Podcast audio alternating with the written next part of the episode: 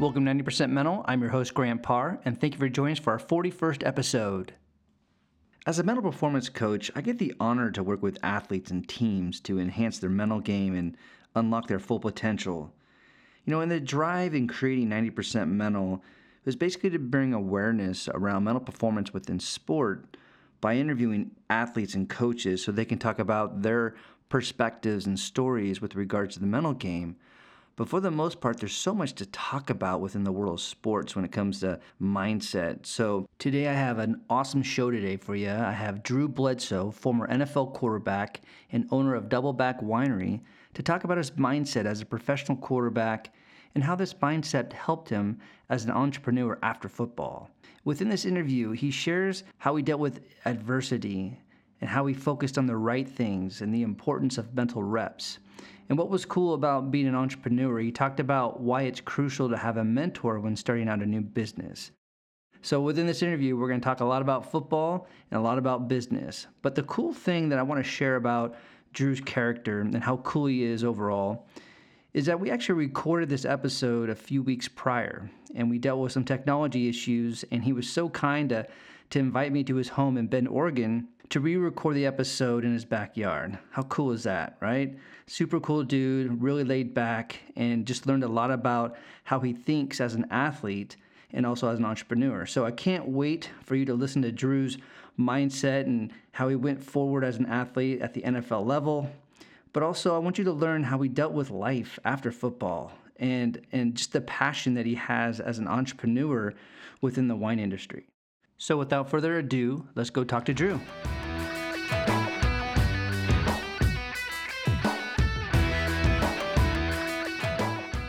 Hey, Drew, how are you?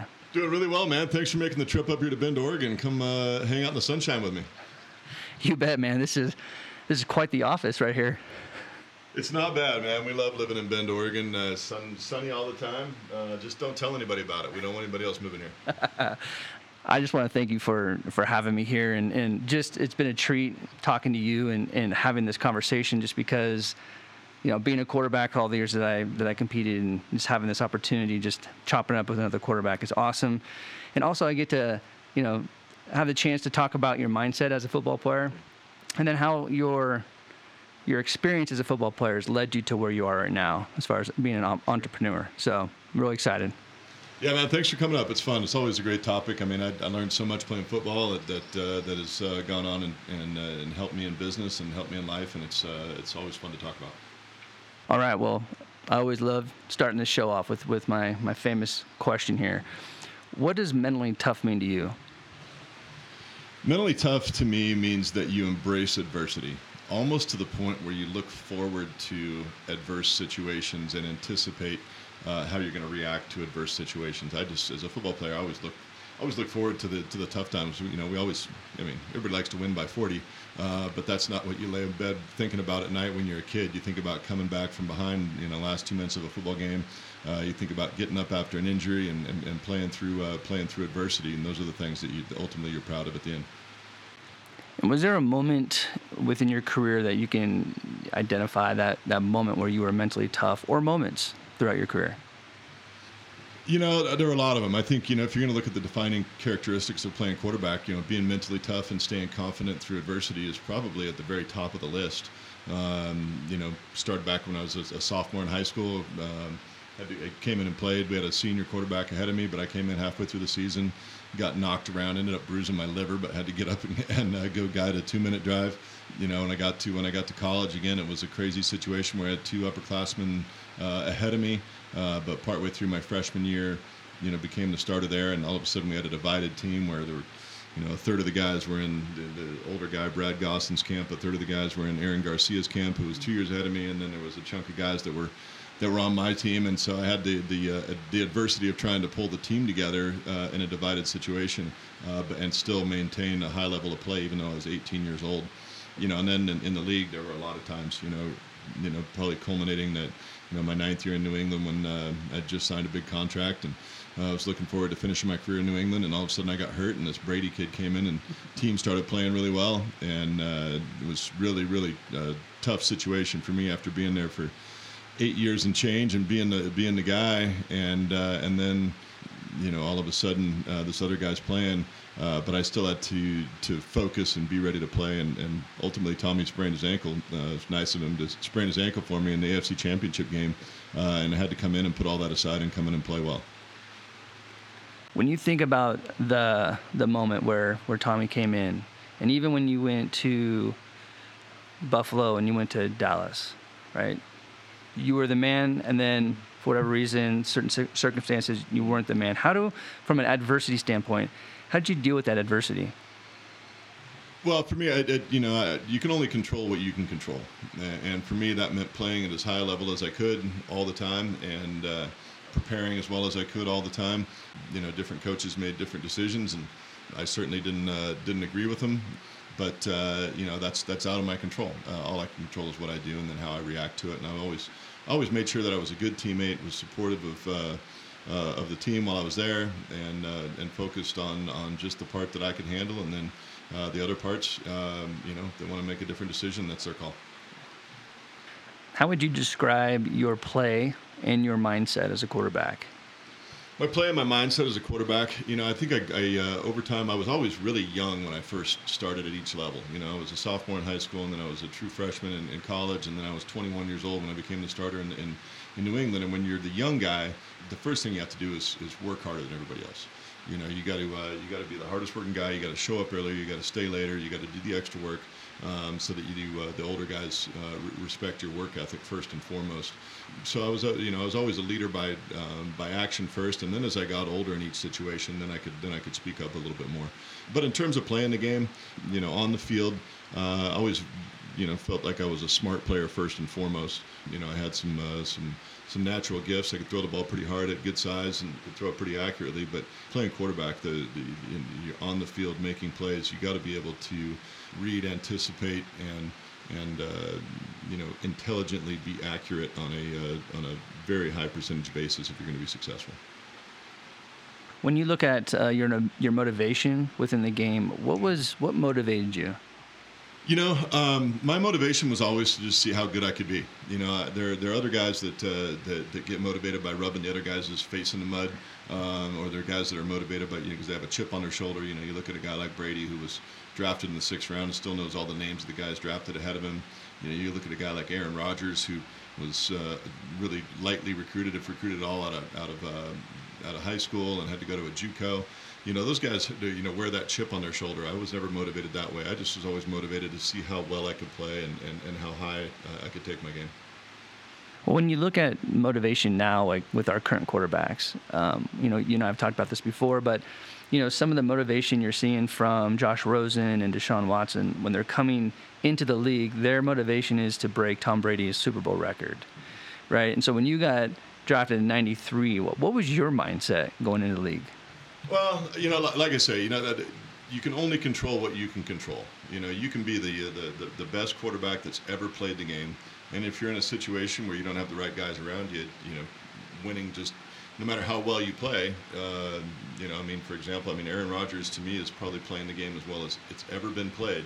But uh, you know, he's just sitting there with just the one ring, right? I mean, he just has the one Super Bowl. Right. Uh, and I don't. And Dan Marino is, you know, one of my top two favorite quarterbacks to watch growing up, um, has zero rings. And you know, find me a guy that played the game at a higher level than Dan Marino. And so for those guys to come in and say, okay, well, we're gonna I'm gonna win more Super Bowls than than Tom Brady, well, that requires that you got to be in a similar situation to Tom. Uh, you got to be in a great organization with great people around you, great coaching, uh, great personnel, you know, all of those things uh, in order to do that. So it's a little bit foolhardy for them to, to come in and, and say that they're going to go win, you know, five Super Bowls or six Super Bowls or whatever it is because it's really out of your control. What they need to be thinking about is how well they can play the game and how well they can lead their teams. Absolutely, and and learning that playbook, right? And and tell me about that. Uh, how hard is it to to learn an NFL playbook?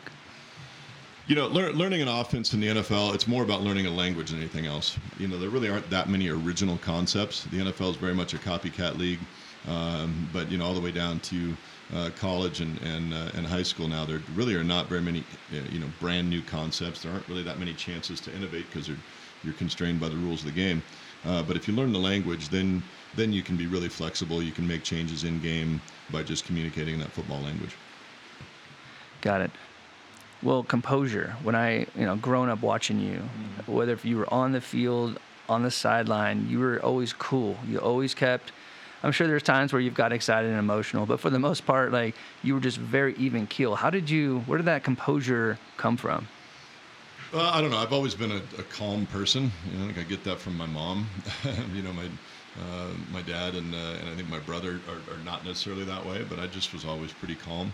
Then I also um, the, part of it that I that I did try to control was you know okay well how am I going to benefit my team? Does it benefit my team if I if I get super emotional and I'm and I'm on the highs and lows? And honestly, there were times uh, looking back that I probably should have been more emotional and, and gotten after some guys a little bit more than I did you know, I should have gotten in more fights with Keyshawn on the sidelines because that motivated him. You know, I should have, you know, should have gotten after, uh, you know, uh, Vincent Brisby a little bit more than I did because some some guys are really motivated, you know, you know, by somebody jumping their ass and and uh, you know, so in retrospect, if I could go back and change things, you know, that's one thing I would do is I, I may have like created situations where I did get more emotional and just jump somebody's ass. Now, being the quarterback, you have to be a leader and you have to manage everybody, manage the team, practice on the field in competition. How do you deal with these personalities? And I'm sure that you came across a few of them, but how do you do you get involved in managing it, or do you just stay away from it? No, I, I was definitely involved in it, um, and and uh, the first thing that I tried to do was was get to know guys. I mean, you know, when I was in, in New England at one point, we had, you know, my left tackle Bruce Armstrong was from Miami and, and grew up in a really rough environment with bullets flying around. I had uh, a right tackle, Max Lane, who was from Norborne, Missouri, a town so small that when we played the Chiefs, they canceled church. Um, you know, I had uh, you know Todd Rucci from Upper Darby, Pennsylvania, who's a Philly kid.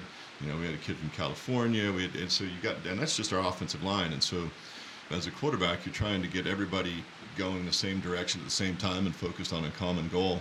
Uh, and you can't do that unless you at least get to know them a little bit and understand what they're motivated by and, and, and you know where their head is at.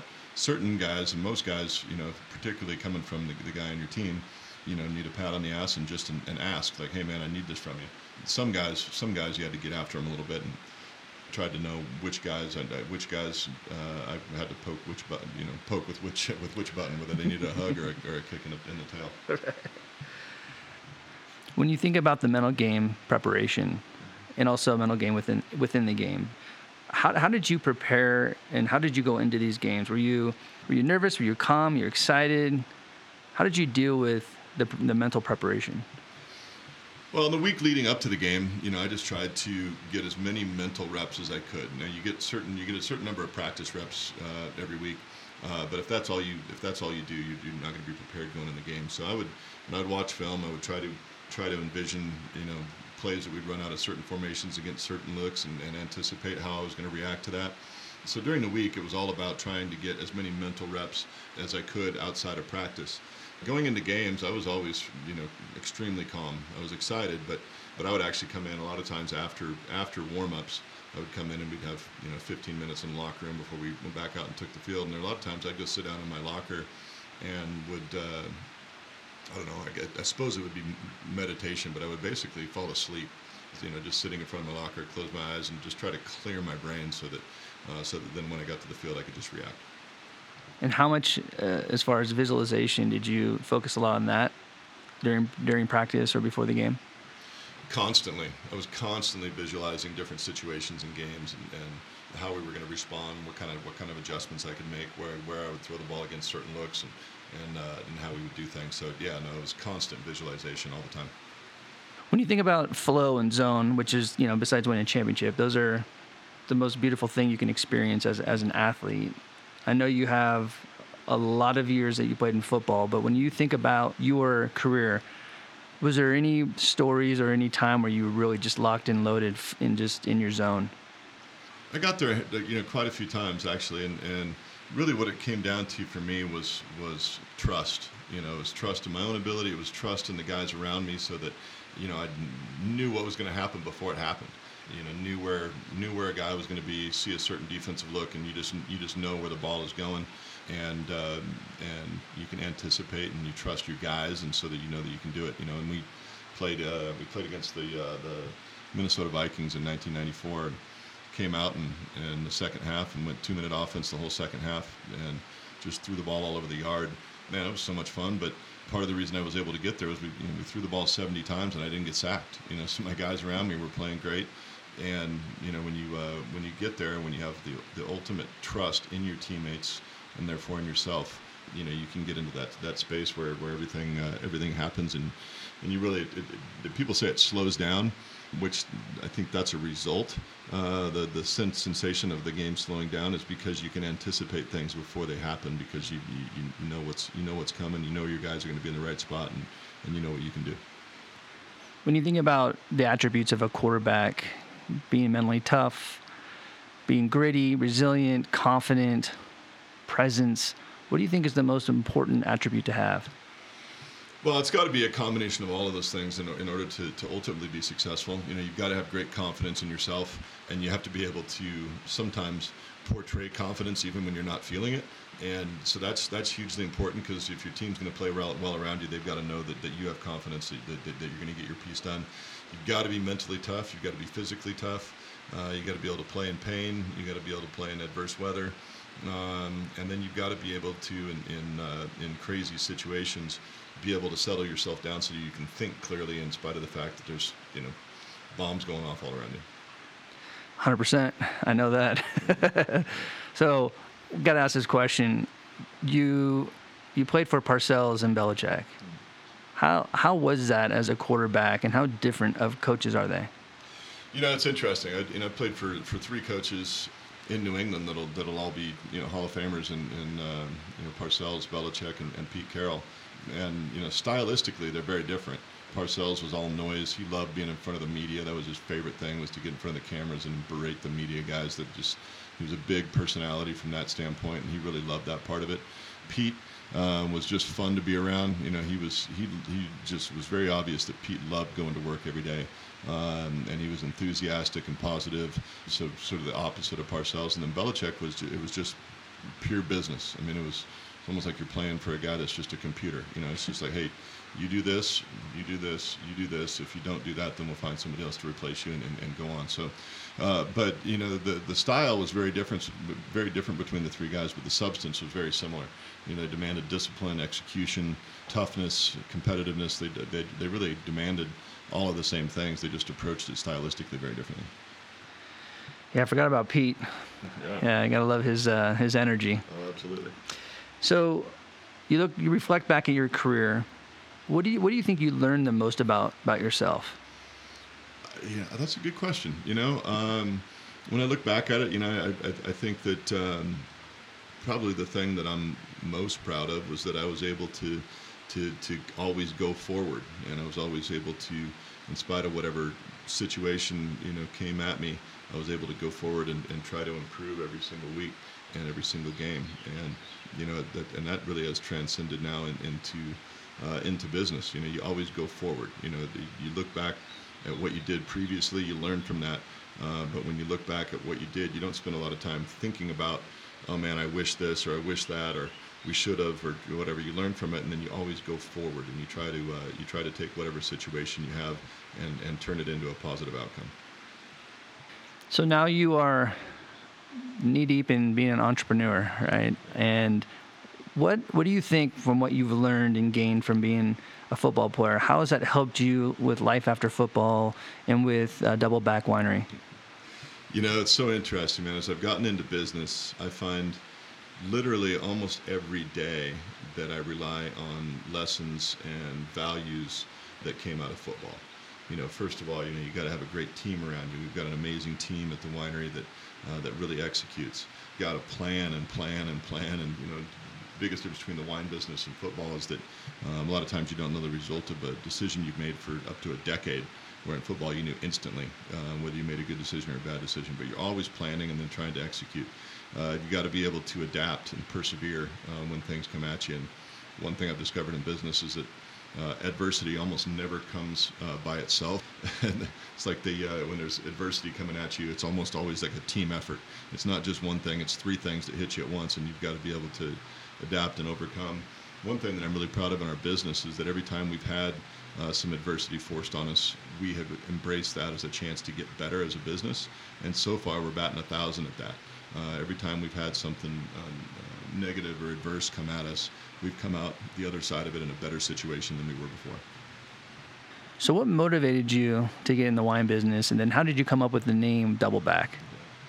You know, the motivation to get into the wine business was really, I'll say, th- there were three reasons. One was was fear. You know, the the statistics on retiring athletes are really scary. You know, something like 70% of, of athletes once they retire are in financial distress, marital distress, substance abuse. You know, all these these statistics are, are, are super scary, and I didn't want to. I didn't want to fail at, at, at my uh, my next phase in life, and so I, I, I, knew I needed something to do, something to apply uh, myself to, something that, that, that, got me out of bed and kept my brain working. Uh, the second was a passion for wine, man. I just really like wine. Uh, the Doubleback name comes from the fact that I grew up in Walla Walla and then doubled back and came back home to my hometown to make wine.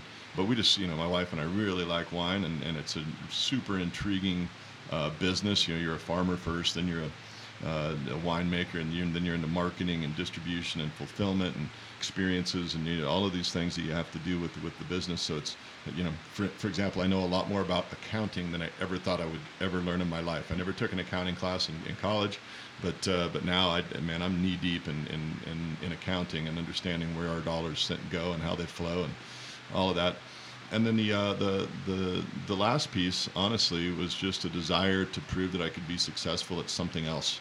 You know, I had a successful football career. You know, really enjoyed that, but I really didn't want to finish that up and just go into commentary and go talk about what I used to do. You know, I wanted to go take on a brand new challenge and see if I could be successful in an entirely different field.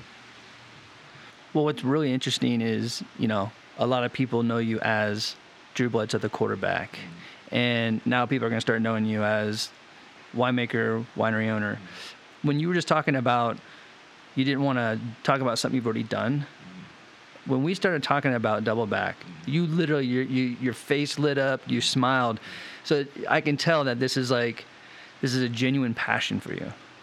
You know, it really is, and it's uh, it's fun, man, and I'm damn proud of what we've been able to do. You know, we uh, we started from scratch and truly from dirt, you know, to a, what is now a successful business, and it's changing and evolving, and and I get to guide the, the, the, evolution of our business.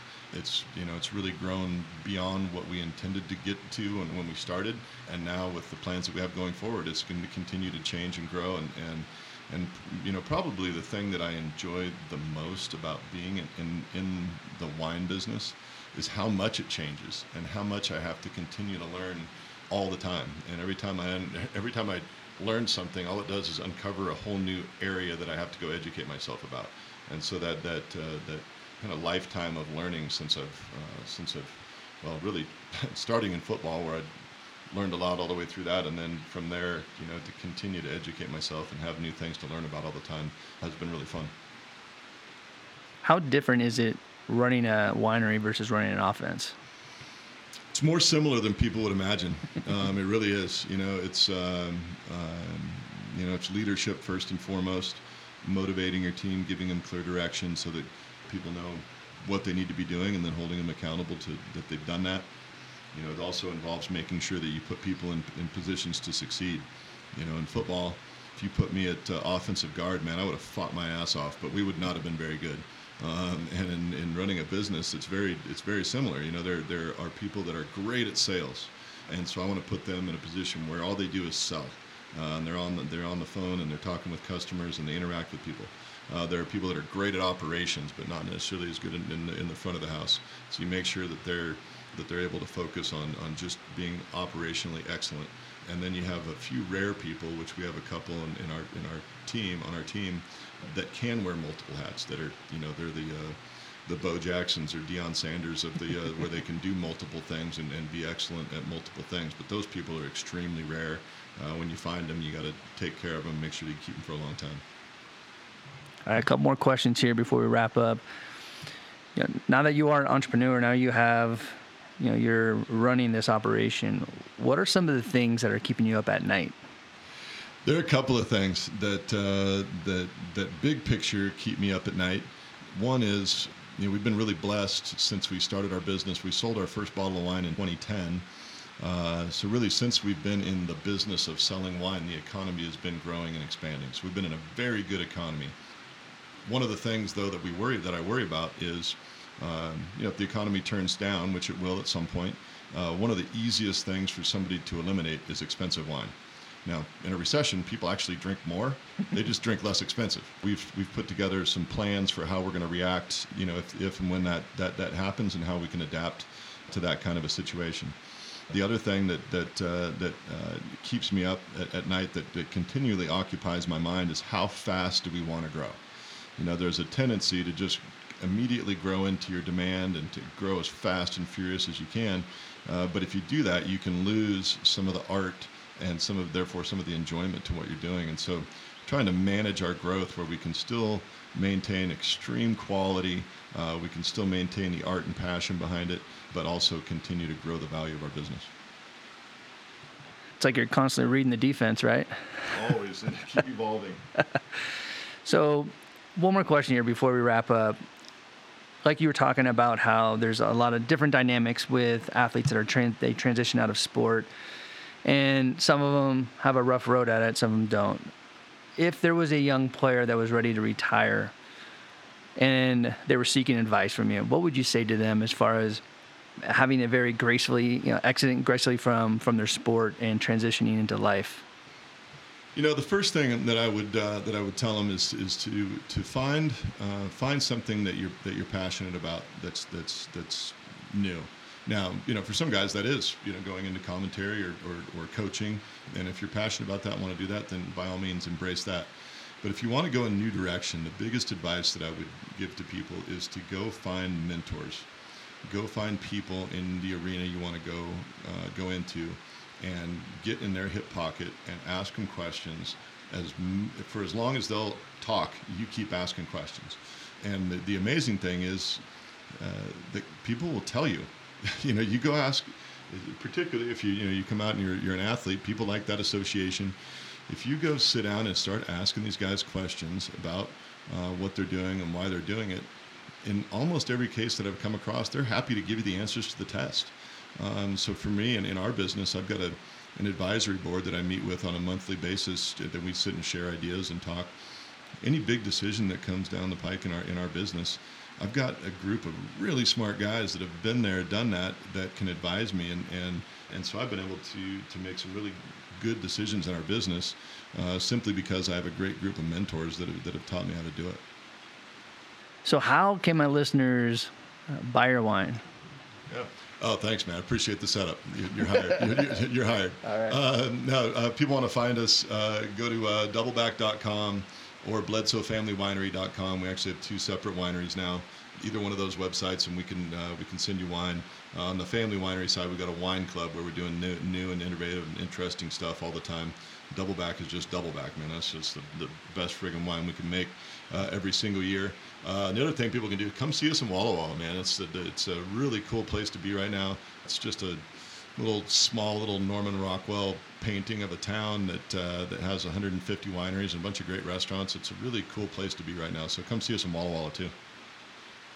Well, I want to thank you for uh, for inviting me to your home and, and having this moment. You know, it's never thought that you know one of the QBs I've looked up when I was playing uh, the game of football that I would have a chance to not only interview but be at your home and in your backyard and looking at the mountains here. It's just a it's a treat and I really appreciate it and I'm honored. Thank you for sharing your mindset and your stories and, and sharing what you're doing right now. I wish you all the luck. Well, thanks a lot, Grant. I appreciate making the effort to come see me. I know we had a little uh, technical snafu with our first interview, but it worked out good, man. We got to get, to get you up here to, uh, to beautiful Bend, Oregon, and uh, sit outside in the sunshine and talk rather than just talking on the phone. So, yeah, thanks for making the trip, man. It's my pleasure to be a part of your podcast.